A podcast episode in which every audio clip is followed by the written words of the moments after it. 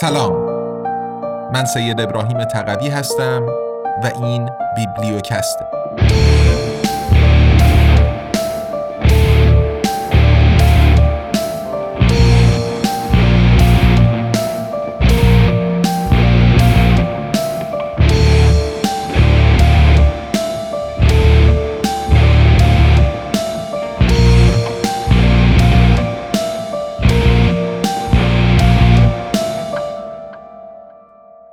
امپراتوری USA قدرت جهانی بیوجدان.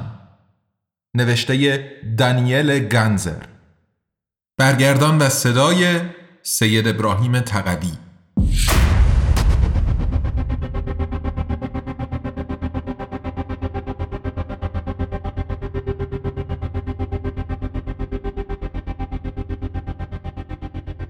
قسمت سی و دوم.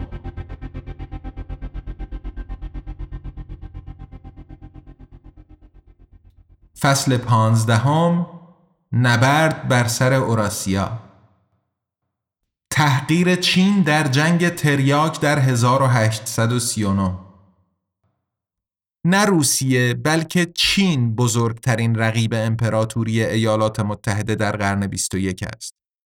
چین نیز اجازه برپایی پایگاه های نظامی ایالات متحده در خاک خود نمی دهد. با یک و چهار دهم میلیارد نفر چین پر جمعیت ترین کشور جهان است. در طول تاریخ چهار هزار ساله چین همواره ابرقدرتی زمینی بوده و نه ملتی دریانورد. البته چینی ها در قرن پانزده و به فرماندهی دریا سالار ژنگه سوار بر به اصطلاح ناوگان گنج تشکیل شده از کشتی های بادبانی عظیم موسوم به باوچوان کشتی جواهر به ویتنام، هندوستان و سریلانکا سفر کرده و در امتداد ساحل شرقی آفریقا تا موزامبیک نیز بادبان افراشته و با خود زرافه به چین بازگرداندند. ولی امپراتور چین برخلاف اروپایی ها در پی آن نبود که با کشتی دریاهای جهان را بپیماید تا سرزمین های بیگانه را فتح کند. زیرا چینی ها باور داشتند که فرهنگ و اقتصادشان از همگان برتر است و مدتهای مدیدی نیز واقعا چنین بود. کای فوگلزانگ چینشناس از دانشگاه هامبورگ می‌گوید چین در دوران امپراتوری متأخر یعنی از قرن یازده و دوازده با فاصله از باقی جهان برتر بود. چین در دورانی شهرهای میلیونی داشت که در اروپا بزرگترین شهرها 20 هزار تا 30 هزار نفر جمعیت داشتند. چین قرنها پیش از اروپا با فن چاپ کتاب آشنایی داشت. مدتها پیش از آن که در اروپا سخن از آن به میان آید پول کاغذی داشت. چین قطب نما را می شناخت و باروت در اختیار داشت. مطمئن از برتری خود چین میان خود و بربرها حائلی ایجاد کرده و در پس دیوار بیش از هفت هزار کیلومتری معروف به دیوار بزرگ در انزوایی خودخواسته فرو رفت. ناوگان گنج نابود شد و امپراتور چین هر گونه اعزام دوباره کشتی ها را ممنوع کرد.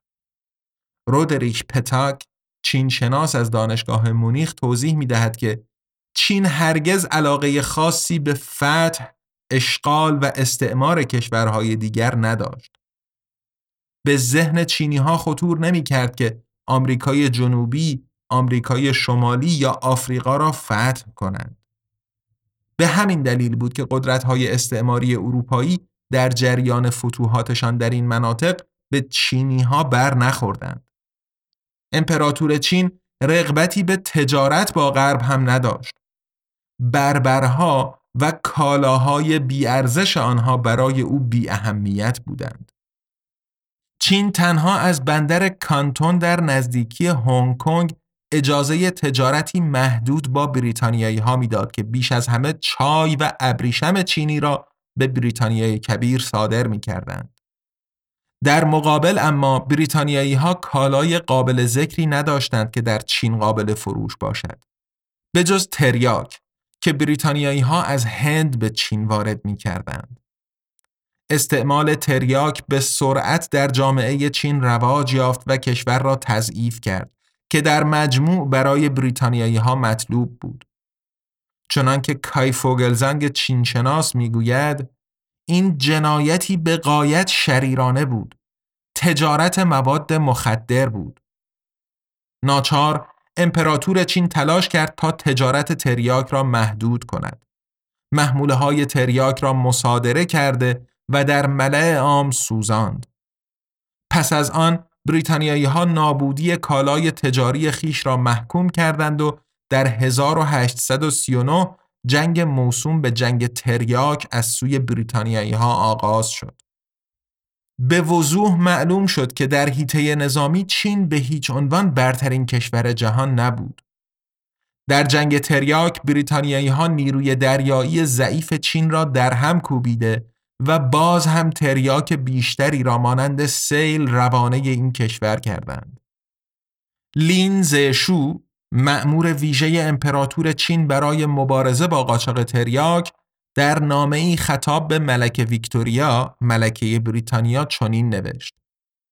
وجدانتان کجاست؟ تصور کنید خارجی هایی به انگلستان بیایند تا تریاک فروخته و انسانها را به بیراهه مصرف آن بکشانند. چون این کاری را شما شهبانوی گرانقدر بیشک خوش نمی داشتید چینی ها خواهان توقف فوری واردات مواد مخدر شدند. لینزشو نوشت اگر چنین بلایی را در کشور خیش مجاز نمی‌دانید نباید همان را بر دیگر کشورها روا دارید بر چین که به هیچ عنوان اما فایده ای نداشت بریتانیایی ها باز هم تریاک بیشتری به چین ارسال کرده و چینی ها را واداشتند که همه بنادر خیش را به رویشان بکشایند. هنگ کنگ به دست بریتانیای کبیر فتح از چین جدا و در قرارداد نانکینگ در 1842 به عنوان مستعمره به لندن واگذار شد. شکست در جنگ تریاک و از دست دادن هنگ کنگ یک شک برای چین بود. چین که مدتهای مدیدی خیش را پیشرفته ترین ملت جهان تصور می کرد تحقیر شده بود. چینی ها دریافتند که ارتششان توان هماوردی با بریتانیایی ها نداشت. توپ های بریتانیایی ها برد بسیار بیشتری داشتند.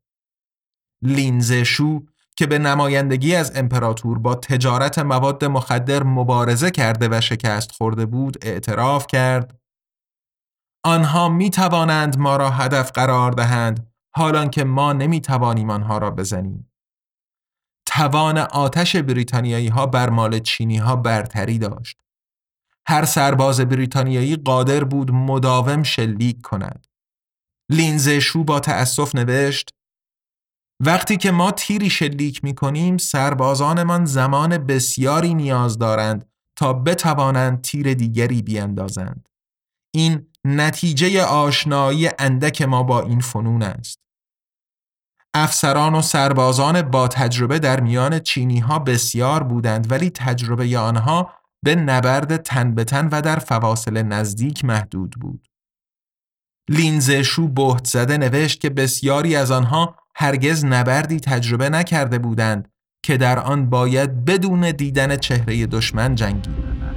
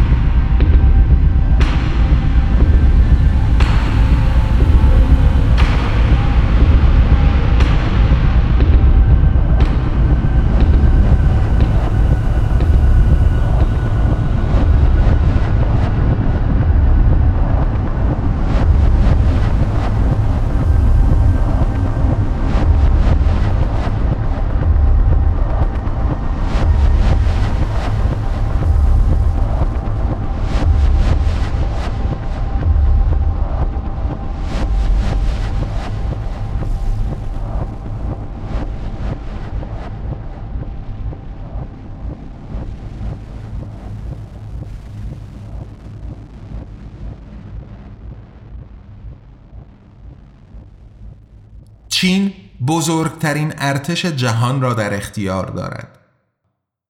از جنگ تریاک بیش از 180 سال گذشته است. در اروپا و ایالات متحده این جنگ دیگر موضوعیتی ندارد. ولی در چین این تحقیر هرگز فراموش نشد. پکن در حال تقویت تسلیحات و در آستانه تشکیل نیروی دریایی خود برای حضور در دریاهای آزاد است. ولی چین در حال حاضر تنها دو ناو هواپیمابر در اختیار دارد. در حالی که ایالات متحده با یازده ناو هواپیمابر همچنان قدرت مسلط بر دریاهای جهان است. ناو هواپیمابر چینی لیاونینگ با سکوی پرشی در دماغش در سال 2012 فعالیت خود را آغاز کرد. در سال 2018 دومین ناو هواپیمابر چینی شاندونگ که قادر به حمل هواپیماها و بالگردهای جنگی است عملیاتی شد. چین هرگز نمی‌خواهد بار دیگر در برابر ایالات متحده، بریتانیایی ها یا دیگر قدرت های استعماری سر فرود آورد. با دو میلیون سرباز چین بزرگترین ارتش جهان را در اختیار دارد. رئیس جمهور چین شی جین پینگ که از سال 2013 رهبری کشور را در دست دارد امیدوارانه اعلام کرد ما با قدرت و اعتماد به نفس مدام فزاینده ای به هدف اوجگیری مجدد با شکوه ملت چین نزدیک می شویم. در حالی که امپراتوری ایالات متحده تقریبا تمام جهان را با پایگاه های نظامیش تسخیر کرده است، چین تا کنون تنها یک پایگاه نظامی در کشوری خارجی در کشور آفریقایی جیبوتی در اختیار دارد. ولی چین پس از ایالات متحده جایگاه دوم را در جهان از نظر هزینه های تسلیحاتی دارد. در سال 2018 بودجه نظامی چین 250 میلیارد دلار بود و در همان سال در ایالات متحده اندکی بیش از 650 میلیارد دلار بودجه در نظر گرفته شد. به هزینه های نظامی هنگفت چین در ایالات متحده به دیده انتقاد نگریسته می شود. ژنرال رابرت اشلی رئیس آژانس اطلاعات دفاعی ایالات متحده دیا در گزارشی در سال 2019 هشدار داد چین در حال تشکیل ارتشی محکم و مرگبار است. رئیس جمهوران ایالات متحده در آینده با چینی روبرو خواهند بود که بر ایفای نقشی قدرتمندتر در تعاملات جهانی پافشاری خواهد کرد. چیزی که گاهی می تواند با منافع ایالات متحده در تضاد باشد. پس از بنیانگذاری جمهوری خلق کمونیستی چین در 1949 به دست ماوزدونگ، چین در روز 7 اکتبر 1950 به تبت لشکر کشید. بنابر اعلام سرویس علمی بوندستاگ آلمان تا پیش از الحاق خشونتآمیز به قلمرو دولت چین تبت کشوری مستقل به شمار می رفت. در نتیجه تهاجم به تبت غیرقانونی و نقض قانون منع خشونت سازمان ملل متحد بود. قیامی مردمی از سوی تبتی ها در روز 21 مارس 1959 توسط چین به شدت سرکوب شد. دالای لاما رهبر دولت تبت در همان سال به تبعید در هند گریخت. دالای لاما همراه با مهاتما گاندی برای من یک الگو و منبع الهامی عظیم برای جنبش صلح است. این راهب بودایی خردمندانه توضیح می دهد تا آنجا که به من مربوط می شود همواره بر ارزش آن چیزی تأکید می کنم که خلع سلاح درونی می نامم. راه دستیابی به آن از بین بردن نفرت و تقویت همدلی است. چین ادعای حاکمیت بر تایوان نیز دارد. در جریان جنگ داخلی چین ایالات متحده مخفیانه در چین مداخله و از چیانگ کایشک حمایت کرد که اما از ماو شکست خورده و ناچار همراه با طرفدارانش به جزیره تایوان در نزدیکی ساحل چین عقب نشسته و در آنجا جمهوری چین اعلام کرد. تا به امروز ایالات متحده از جزیره تایوان در فاصله تنها 225 کیلومتر از ساحل چین حمایت دیپلماتیک و نظامی کرده و اینگونه بر اساس اصل تفرقه بیانداز و حکومت کن به شکافی در دل جامعه چین دامن می‌زند. با پشتیبانی ایالات متحده تایوان عضویت دائم در شورای امنیت سازمان ملل متحد در نیویورک را به دست آورد و تازه در 1971 بود که ناچار جایگاه خود را به جمهوری خلق چین واگذار کرد. چینی ها تایوان را استانی یاقی به شمار آورده و می‌خواهند آن را به هر قیمتی اگر لازم باشد با به کارگیری قدرت نظامی بار دیگر با قلمرو اصلی چین متحد کنند. ایالات متحده که با این جزیره بیش از ده هزار کیلومتر فاصله دارد، نیروهای هوایی و دریایی تایوان را به جدیدترین محصولات نظامی ساخت خود مجهز کرده است. اینکه آیا چین به تایوان حمله نظامی خواهد کرد یا نه مشخص نیست. به گفته الکس نیل کارشناس امور چین در مؤسسه بین المللی مطالعات استراتژیک در لندن بعید است که ایالات متحده موفق شود از تهاجم چین به تایوان جلوگیری کند. علاوه بر این چین ادعای مالکیت بر تقریبا تمامی دریای چین جنوبی و مواد خام موجود در آن را دارد. با هدف تحکیم این ادعا چین بر روی ها و جزایر مرجانی جزایر مصنوعی ساخته است. ولی مالزی، تایوان، ویتنام و فیلیپین نیز ادعاهای سرزمینی خیش را در دریای چین جنوبی با حمایت نیروی دریایی ایالات متحده تقویت می کنند. پکن جزایر دریای چین جنوبی را بخشی جدایی ناپذیر از قلمرو چین می خاند. در پژوهش های رسمی ارتش چین اینگونه عنوان می شود که ملت چین همواره دوستدار صلح بوده است. چین دست به حمله نخواهد زد مگر در صورتی که به ما حمله شود. اما بدون شک پاسخ خواهیم داد اگر به ما حمله شود. دکترین دفاعی چین اینگونه می‌گوید. چین مدت هاست دریافته که در فیلم های هالیوود ارتش ایالات متحده همواره نقش خوبها را بر عهده دارد. از این رو حالا چینی ها فیلم های اکشن خویش را تولید کرده و در آنها نقش خوبها را به چینی ها می دهند. چون میلیون ها چینی این فیلم ها را تماشا می کنند این مسئله تأثیری عظیم بر روانشان می گذارد. در فیلم اکشن جنگ جوی گرگ دو Wolf Warrior 2 قهرمانان چینی صحنه های مبارزه، انفجار و تعقیب و گریز در سرزمین های غریب را از سر میگذرانند و عدالت را با کمک خویش به پیروزی میرسانند. این فیلم در سال 2017 به جایگاه موفق ترین فیلم چینی تاریخ دست یافت. داستان فیلم درست مانند فیلم های هالیوودی ساده و سرراست و اساساً مانند فیلم های اکشن ساخت ایالات متحده است. با تنها یک تفاوت تعیین کننده و آن اینکه این بار چینی ها و نه آمریکایی ها خوب های داستان هستند.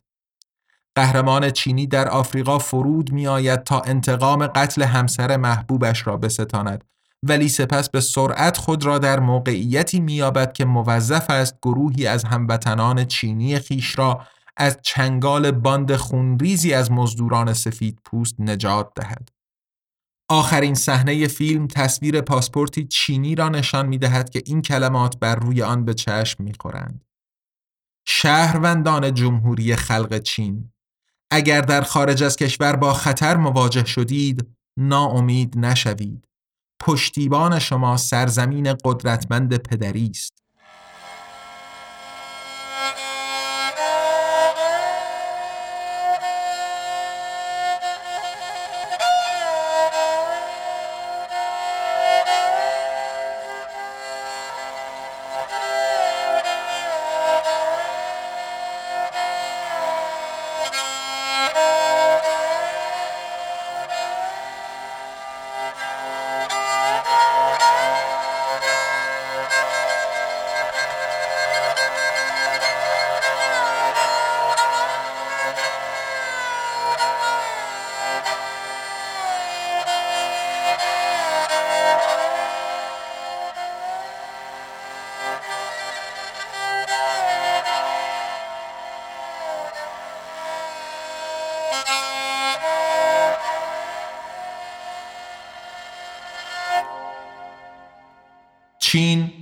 دومین اقتصاد بزرگ جهان است. چینی ها به کشورشان افتخار می کنند زیرا یک قدرت اقتصادی مهم جهانی است و بسیاری از چینی ها را از فقر نجات داده است. ایالات متحده و اروپا به این مسئله عادت ندارند که با چین برای نخستین بار از 500 سال پیش قدرتی در عرصه جهانی مدعی شده که کشوری غربی نیست. تنها 100 سال پیش از این چین کشوری فقیر بود که اقتصادش را کشاورزان معمولی شکل می‌دادند. پس از بنیانگذاری جمهوری خلق چین کمونیستی در 1949 به دست ماوزدونگ در سرتاسر سر کشور کمبود وجود داشت. گنگ ومبینگ چینی که بعدها سفارت چین در سوئیس را بر عهده داشت به یاد میآورد در خیابانها به ندرت دو چرخه به چشم می‌خورد چه رسد به خودرو کمبود در همه عرصه ها وجود داشت قلات، پارچه، روغن خوراکی و گوشت جیره بندی شده و تنها در ازای کپونهایی قابل تهیه بود که دولت کمونیستی توضیح می کرد. به گفته ونبینگ در آن زمان تفاوت اندکی میان فقیر و غنی وجود داشت چرا که همه به یک اندازه فقیر بودند. تازه پس از مرگ ماوزدونگ در 1976 بود که دنگ شیاوپینگ دست به اصلاحات اساسی زده و درهای اقتصاد چین را به روی سرمایه گذاران غربی گشود. از آن پس درآمد چینی ها مدام افزایش پیدا کرد و عرضه مواد غذایی متنوع تر شد. تولید ناخالص داخلی سال به سال به میزان ده درصد افزایش پیدا کرد که در نتیجه چین بر مبنای تولید ناخالص داخلی از جایگاه ششم به جایگاه دومین اقتصاد جهان صعود کرد. پایین تر از ایالات متحده اما بالاتر از ژاپن و آلمان. چین عضو سازمان تجارت جهانی است و واحد پول چینی یوان که به نام رنمینبی نیز شناخته می شود در کنار دلار آمریکا، یورو، ین ژاپن و پوند بریتانیا رسما پنجمین واحد پول جهانی به شمار می رود.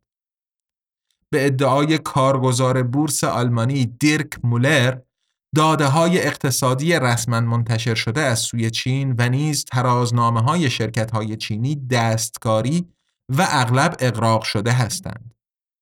به گفته مولر اوجگیری چین در 25 سال گذشته البته بدون شک بزرگترین معجزه اقتصادی تمام دوران هاست.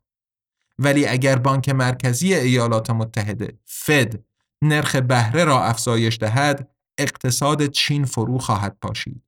چرا که در این صورت سرمایه گذاران پول خود را از چین خارج خواهند کرد. به اعتقاد مولر ایالات متحده انگشتش را بر روی ماشه گذاشته و به تنهایی تصمیم خواهد گرفت که چه زمانی آن را خواهد چکاند. پس از آمریکا چین کمونیستی بیشترین تعداد میلیاردر را در میان کشورهای جهان دارد. در سال 2017 در چین 250 میلیاردر وجود داشتند. از جمله جک ما بنیانگذار فروشگاه برخط علی بابا که گردش مالی و سودی بیش از مجموع آمازون و ایبی دارد. بعضی میلیاردرها آبشان با دولت چین در یک جو نمی رود. در نیویورک میلیاردر چینی گو ونگوی در آپارتمان 70 میلیون دلاریش با چشماندازی بر فراز سنترال پارک زندگی می کند. این تاجر املاک در 1999 در پکن با قیمت 15 دلار برای هر متر مربع زمین خریداری کرد. هنگامی که چین در سال 2001 میزبانی بازی های المپیک 2008 را به دست آورد، قیمت زمین هزار برابر شد. این گونه او ثروتمند شد. رشک سیاستمداران چینی برانگیخته شد و معاون شهردار سهمی از این پول را طلب کرد. هنگامی که ونگویی سرباز زد به زندان انداخته شد.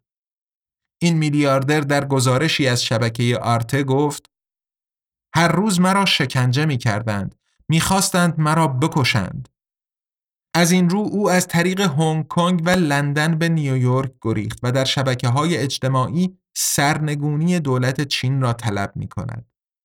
ونگویی به انتقاد می گوید آنها بدون هیچ عواقبی انسانها را کشته و ناپدید می کنند. چین خواهان استرداد اوست ولی ایالات متحده این درخواست را رد می کند. واشنگتن این را که جنایات چین در افکار عمومی مطرح شوند دوست دارد. در طرف مقابل ما ایالات متحده هیچ خوشش نمی آید وقتی که خبرنگارانی چون جولیان آسانج جنایات ایالات متحده را برای افکار عمومی مستند می سازند. در چین حزب کمونیست با مشتی آهنین حکومت می کند. کنگره ملی خلق بزرگترین پارلمان جهان با نزدیک به سه هزار عضو سالیانه به مدت ده روز در ماه مارس تشکیل جلسه می دهد.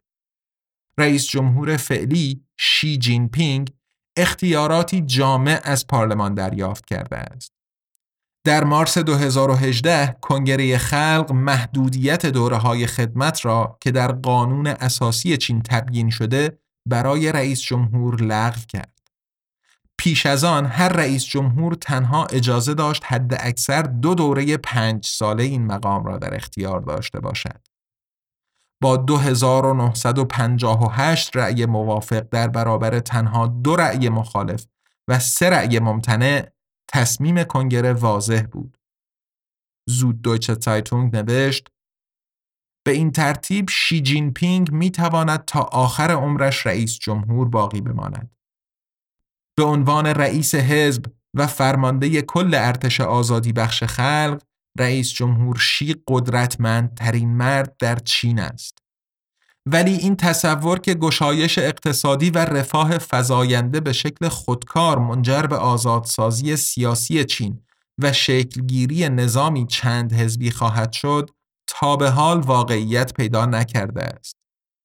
آزادی مطبوعات در چین به شدت محدود شده و انتقاد از رئیس جمهور شی یا حزب کمونیست مطلوب نیست. چین درهای خود را به روی سرمایهداری گشوده بدون آنکه کشور را تسلیم شرکت‌های خارجی کند. حزب کمونیست چین فروپاشی اتحاد جماهیر شوروی را به دقت بررسی کرده و هر کاری می کند تا از سرنوشتی مشابه اجتناب کند. رشد اقتصادی چین با سرعتی شگفتآور رخ داده است.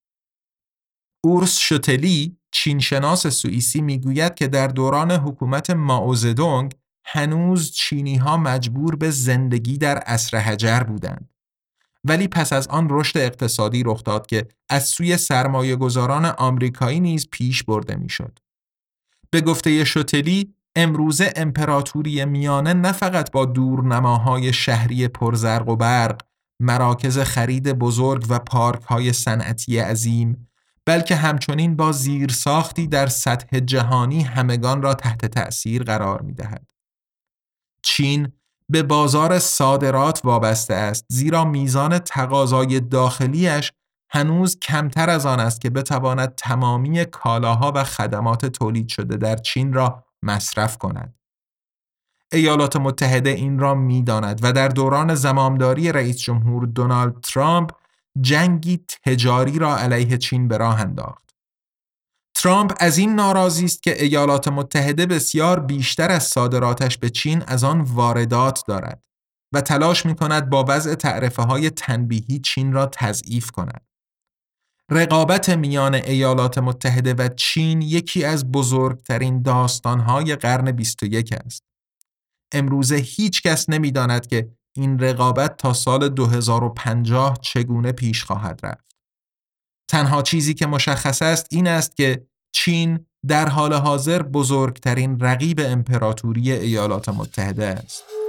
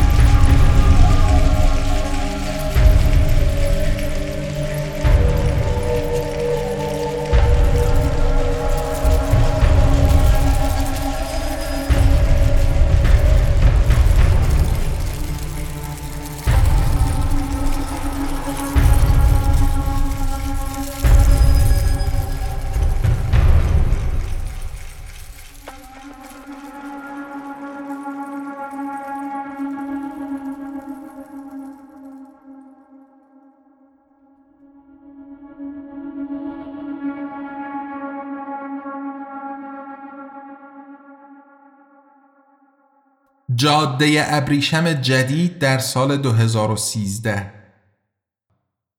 ژئو استراتژیست های چینی می دانند که امپراتوری ایالات متحده بر دریاهای جهان حکمرانی می کند. به همین دلیل ناوگان دریایی چین را تقویت و میزان هنگفتی سرمایه صرف زیر ها در پهنه اوراسیا می کنند. رئیس جمهور چین شی جین پینگ در سال 2013 پروژه عظیم جاده ابریشم جدید را اعلام کرد که با نام ابتکار کمربند و جاده Built and Road Initiative BRI نیز شناخته می شود. به این ترتیب چین بالاخره دوران طولانی انزوای خودخواسته را پشت سر نهاد. در قالب جاده ابریشم جدید اکنون در اوراسیا شبکه ای از خطوط آهن، بزرگراه ها، بنادر دریای عمیق و فرودگاه ها ساخته می شود که ارتباطات تجاری مدام سریعتر و باثباتتر را ممکن می سازند. چین به این وسیله تلاش می کند نظم بین المللی در اوراسیا را مطابق میل پکن شکل داده و از نفوذ ایالات متحده بکاهد. از این قبل برای اروپا نیز امکان دستیابی به سود سرشاری وجود دارد. ولی میزان بیاعتمادی بالاست. وزیر امور خارجه آلمان زیگمار گابریل در کنفرانس امنیتی مونیخ در سال 2018 به انتقاد گفت که جاده ابریشم جدید نمادی است از تلاش برای جا انداختن نظامی جامع با هدف اثرگذاری بر جهان بنابر منافع چین با هدف دستیابی به اقیانوس هند و دور زدن تنگه مالاکا که تحت کنترل نیروی دریایی ایالات متحده قرار دارد، چین در چهارچوب جاده ابریشم جدید در شهر کیاوکفو در میانمار بندر دریای عمیقی بنا می کند که با خطوط لوله نفت و گاز و همچنین راه آهن به چین متصل می شود. این امر خوشایند ایالات متحده نیست. در سال 2017 در میانمار بین اقلیت مسلمان روهینگیا بسیاریشان مهاجران اهل بنگلادش و اکثریت بودایی جمعیت میانمار ناآرامی هایی در گرفت. ایالات متحده فوراً به سرکوب مردم روهینگیا اعتراض کرد و میانمار در رسانه های اروپایی نیز مورد انتقاد قرار گرفت.